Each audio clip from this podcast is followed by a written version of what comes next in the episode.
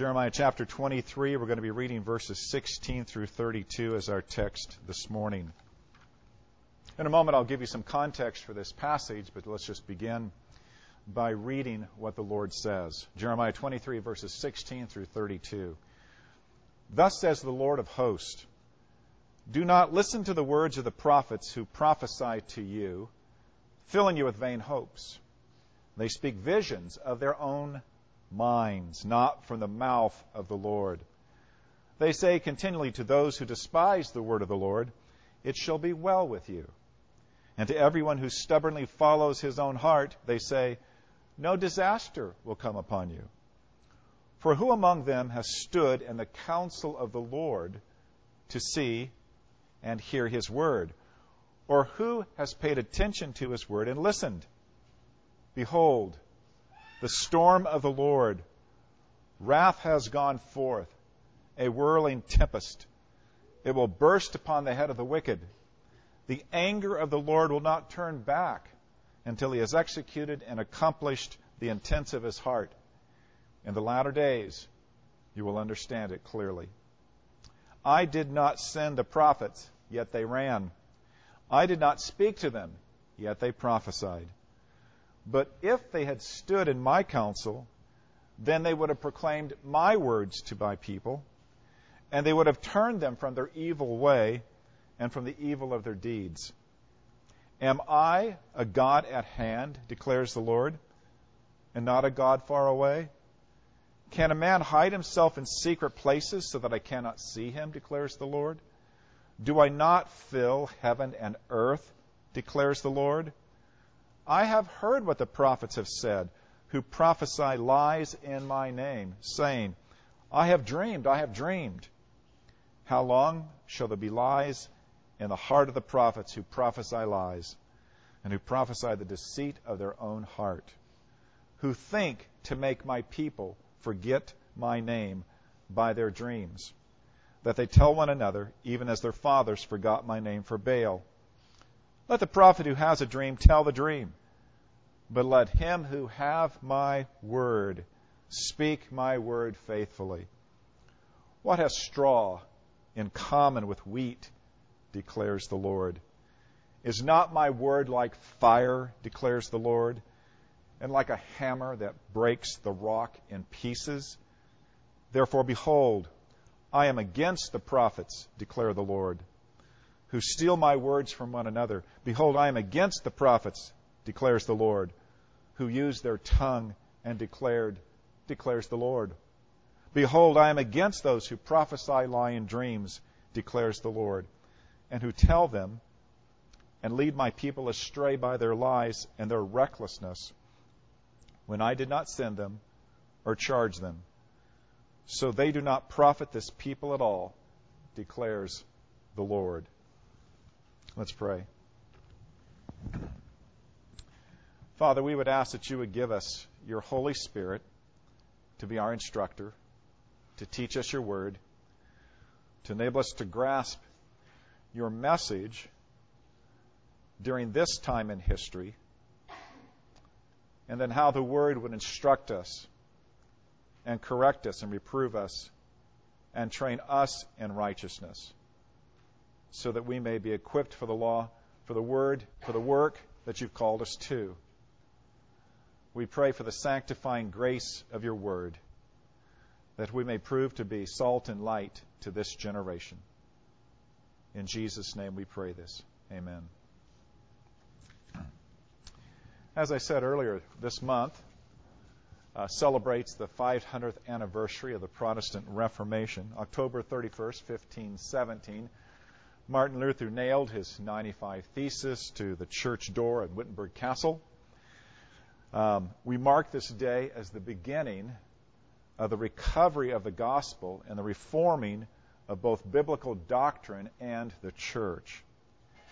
Now, within 100 years, the Protestant movement could look back and see that God had fashioned and fostered this true revival around 5 gospel themes, which are always necessary for reviving and reforming the people of God and for reforming the church.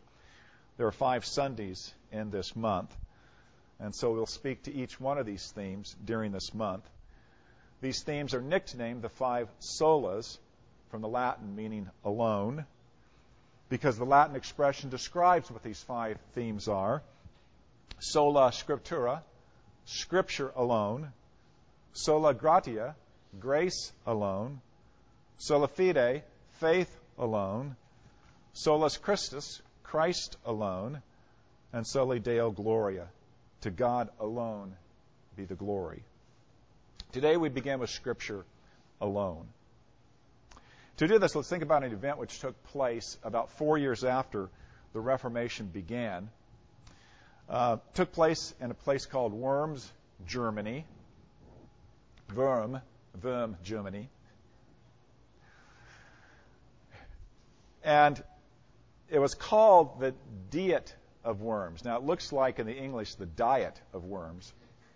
A bit confusing, if you're not familiar with Reformation history and a little bit of German, to think that maybe this was some terrible thing which people had to eat back in those days. No, a diet was an assembly called at this particular point by the Charles V, who was the Holy Roman Emperor.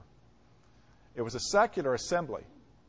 But the unique thing about it was to decide an ecclesiastical issue.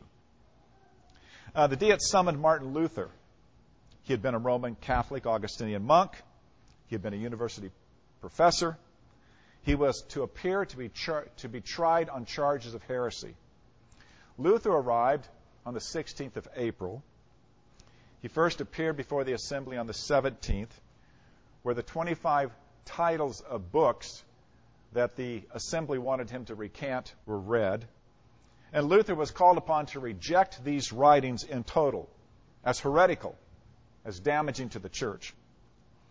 Luther asked for more time in order to be able to give a proper response to this question. The next day he showed up. Here was Luther's reply. He said these books were of three sorts, and so they needed to be considered as three different categories. The first category he could not reject, because these were books that even his enemies found to be acceptable. The second sort he couldn't reject either, because these were the books that denounced the desolation of the Christian world by the evil lies and teachings of the papists. To deny these books would be to continue to promote tyranny and heresy. His third class of books attacked particular individuals. He apologized for being somewhat caustic and perhaps harsh in his expressions. But he could not deny these works either. His defense of his works constantly returned to one theme in terms of his defense before the assembly. If anyone could show from the Scripture that there were errors in his books, then he would recant. Now, at the finale of his examination, he was asked once again, do you, Martin Luther, do you or do you not repudiate your books and the errors which they contain? And to this, Luther replied, since your majesty and your lordships desire a simple reply, I will answer. Unless I am convinced by the testimony of Scripture and plain reason, for I do not accept the authority of popes and councils, for they have contradicted one another. I am bound by the Scriptures. I am bound by the Scriptures I have quoted, and my conscience is captive to the Word of God. I cannot and I will not recant anything, for to go against conscience is neither right nor safe. God help me. Amen. Now, at its conclusion, the Diet, which continued for several more weeks, Charles V, through his secular authority and power, declared Luther to be a heretic of the church. A short time later, the Pope had him excommunicated. Luther and his followers were now officially declared to be condemned and heretical. But ultimately, the whole issue turned on one principle. What is the ultimate and final authority in the church? The Roman Catholic Church said that ultimate authority is found in its popes and in its councils and its traditions. It's ultimately the church that has the ultimate authority over Christian faith and Christian practice. Luther said it was the Word of God. And this is the foundational principle of the Protestant Reformation. This is the huge issue that separates all of Protestantism, true Protestantism, from all other branches of Christianity. 120 years later, in the Westminster Confession of Faith, this principle of Scripture alone was stated this way: the supreme judge by which all controversies of religion are to be determined, and all decrees of councils, opinions of ancient writers, doctrines of men, and private spirits are to be examined, and in whose sentence we are to rest, can be no other but the Holy Spirit speaking in the Scriptures. This is sola scriptura. Scripture as the very Word of God. Scripture as the voice of God Himself with the final authority over all aspects of the Christian faith and Christian life. Now, the reason we're looking at this Old Testament passage is there is an essential parallel between what was going on in Jeremiah's day and what was going on between Martin Luther and the Roman Catholic Church. In Jeremiah's day, the historic context was the great crisis facing the nation of Judah. The Babylonian armies were continually threatened to conquer the nation, to take the people into exile. But this crisis brings about a great spiritual struggle and debate. On the one side are the prophets and the priests who claim to speak for God. They've been prophesying deliverance. They've been saying to the people of God that God will deliver the nation. Nebuchadnezzar will not take the people into exile. On the other side is Jeremiah, who's been prophesying judgment, telling the people, declaring to the people that exile is certain. But just like the Diet of Worms, the struggle here isn't man versus man. Rather, the issue is truly the word of man versus the word of God. This is what is at stake. It is God who in this time, through the prophet Jeremiah, it is God who undertakes to declare His word against and above all others. It is His word against those who adulterate His word. It is His word against those who replace the wisdom of God with the pretensions of men. And all throughout this message, we read God's prosecution of His claim against these false prophets. Now, this claim that God consistently makes is going to interweave in an intricate fashion three primary themes. The nature of God's Word as truth, the purpose of God's Word as performative of His will, and the authority of God's Word as ultimate and final. All three themes establish God's Word as against and above all the so-called wisdom of men. Now, in the first place, the nature of the Word of God, that God's Word is truth. God's Word is not the word of man. Now, we see this in this chapter in verses 16 and 17. Listen to what God says. Thus says the Lord of hosts, do not listen to the words of the prophets who prophesy to you, filling you with vain hopes. They speak visions of their own minds, not from the mouth of the Lord. They say continually to those who despise the word of the Lord, it shall be well with you. And to everyone who stubbornly follows his own heart, they say, no disaster shall come upon you. Note also verse 18.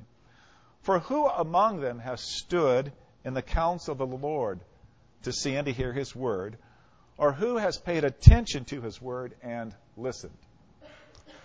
Now, God's defense of His word as truth involves three particular ideas that we see here.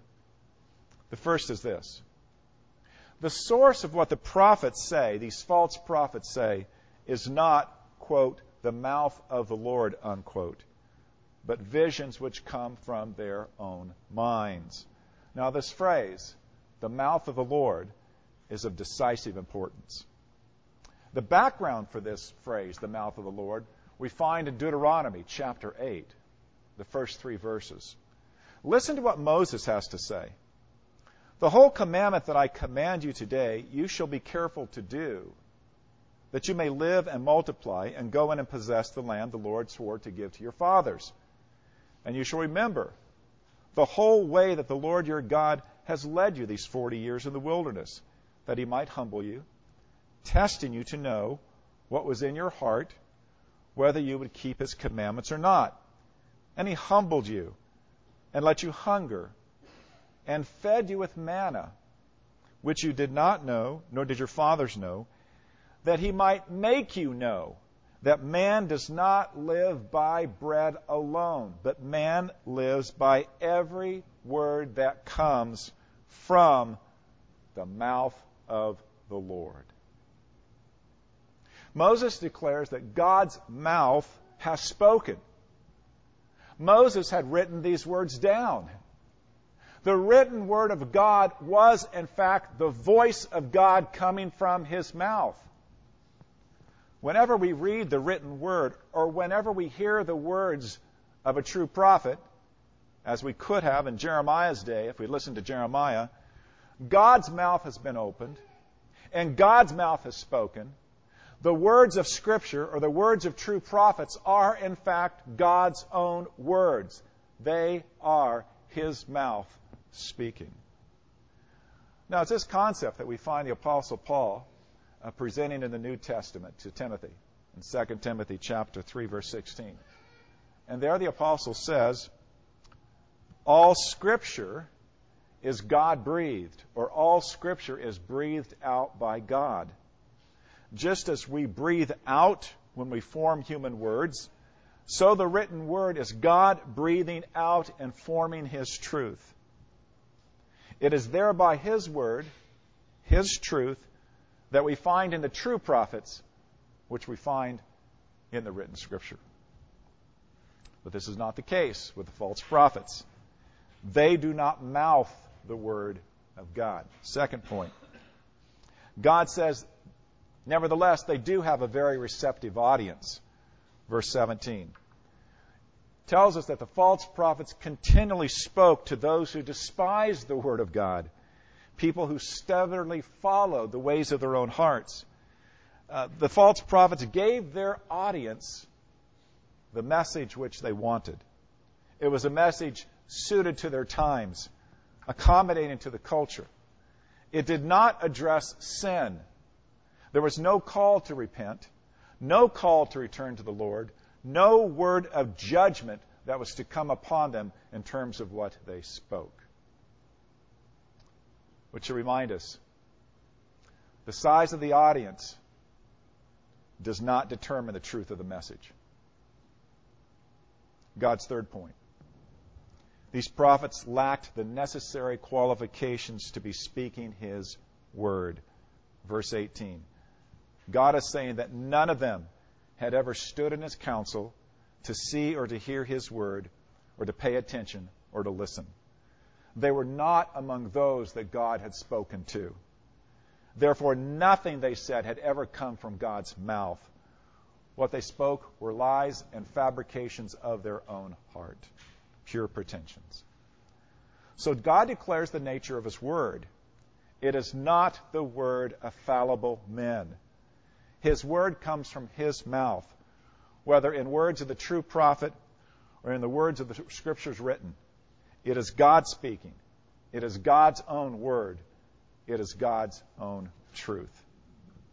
Now, the second theme that we find here is the purpose of God's word.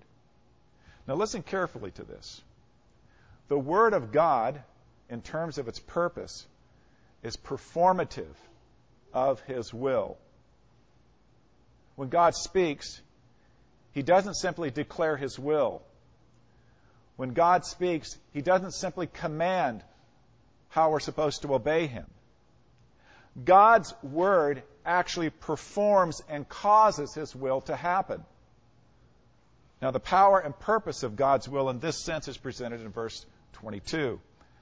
God says that if these men had been true prophets, if they had stood in his counsel, they would have proclaimed his word to his people, and God's people would have turned from their evil ways and from their evil deeds. In other words, they would have repented unto God in order to live godly lives before God in worship and service. The purpose of God's word is performative with reference to the fallen human condition. God's word changes. God's word transforms sinful human beings into those who would worship him in spirit and in truth. Now, this is what the prophet Isaiah declared, Isaiah 55, verse 11, where the very context is a context of repentance. Seek the Lord while he may be found. Call upon him while he is near. Let the wicked forsake his ways, and the unrighteous man his thoughts, and let him return unto the Lord, and he will have compassion upon him, and to our God, for he will abundantly pardon. And then you drop down to verse 11, where God says, so will my word be, which goes forth from my mouth, his mouth. It will not return to me empty, without accomplishing what I desire, without succeeding in the matter for which I sent it.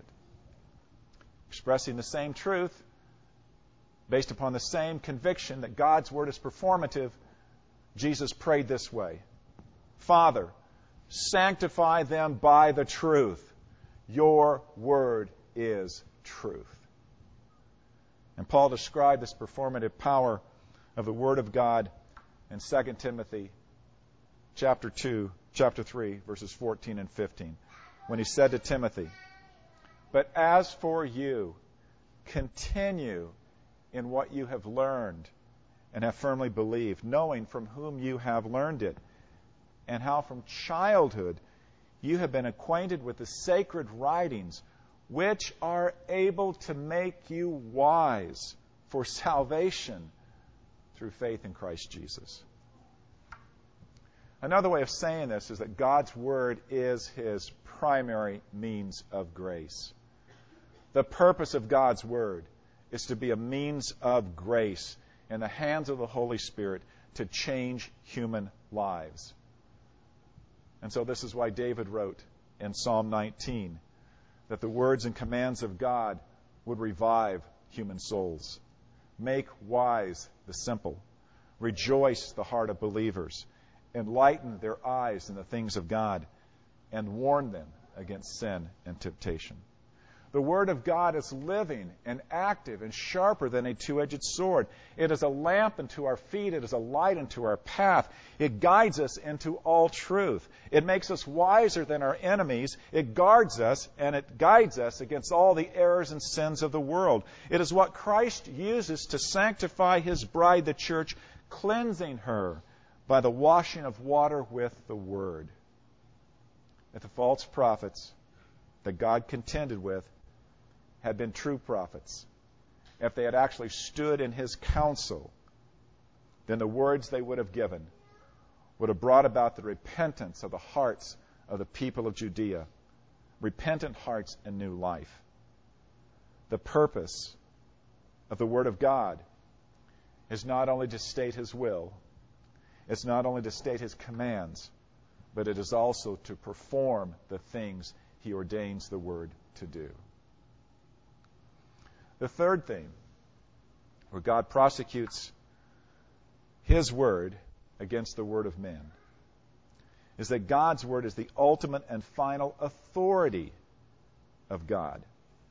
God's word is above all the wisdom and words of men and against the pretensions of men who make false claims to speak for God. Look at verses 25 to 32 again. I have heard what the prophets have said who prophesy lies in my name, saying, I have dreamed, I have dreamed. How long shall there be lies in the hearts of the prophets who prophesy lies, and who prophesy the deceit of their own heart, who think to make my people forget my name by their dreams that they tell one another, even as their fathers forgot my name for Baal. Let the prophet who has a dream tell his dream, but let him who has my word speak my word faithfully.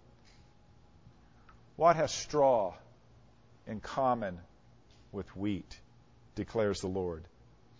Is not my word like fire, declares the Lord, and like a hammer that breaks the rock in pieces? Therefore, behold, I am against the prophets, declares the Lord, who steal my words from one another. Behold, I am against the prophets, declares the Lord, who use their tongues and declares the Lord.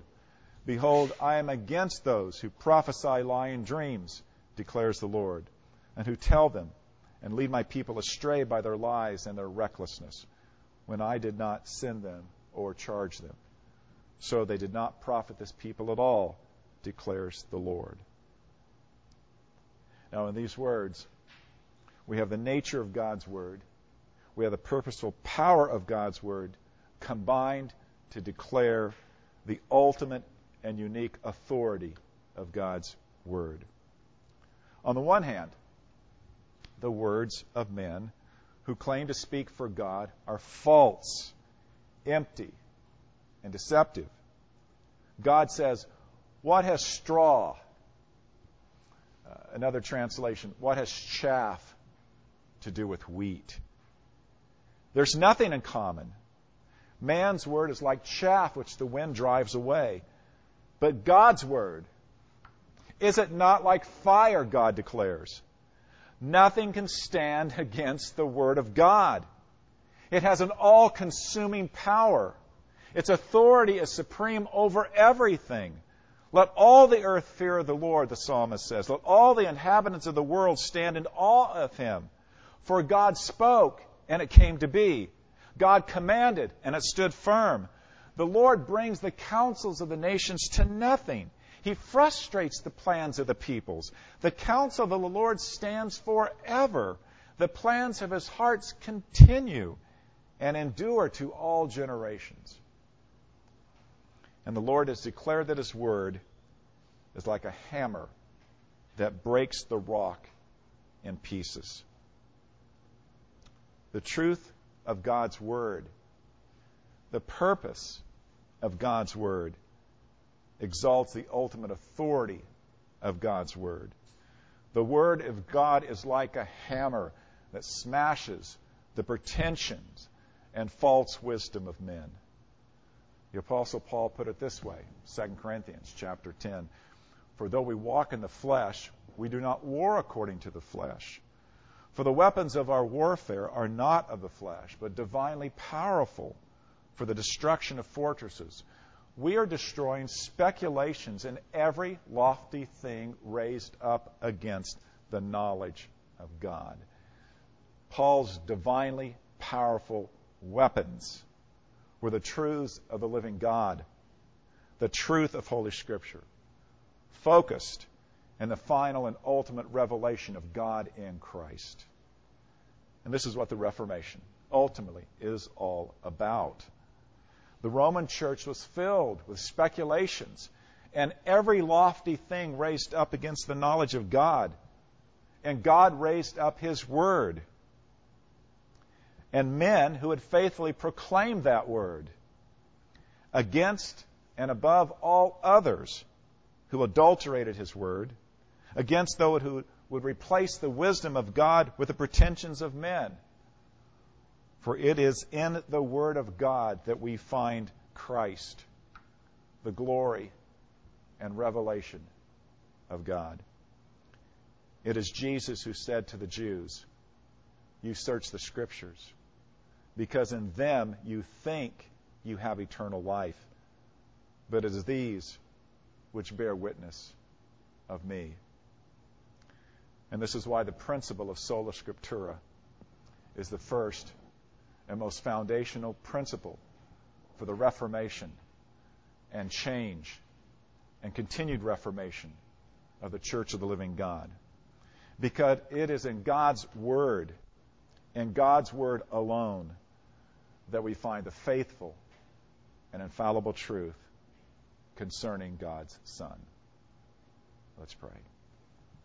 Our Father, we would thank you and praise you for all that you have done in giving to sinful human beings your infallible truth, your infallible word, to be that which would transform and change our lives and be that ultimate authority that we can look to as entirely trustworthy for all things that pertain to life and godliness in your Son, the Lord Jesus Christ. And so we would pray that we would be those who would live in accordance with your word, that we would take your word seriously, that your word would be our meditation night and day, that we would delight in your word, that we would know that your word is what Christ uses to wash us and to cleanse us and to conform us to his own image. We would know that it's your word which transforms our minds so that we would no longer be conformed to the patterns of this world, but be renewed, that we can test and approve what your will is, what is good and acceptable and pleasing, and that we would know that you have exalted above all things your name and your word. O Lord, enable us by your grace to live this way, under the lordship of Christ, as he speaks to us through his authoritative word. Amen.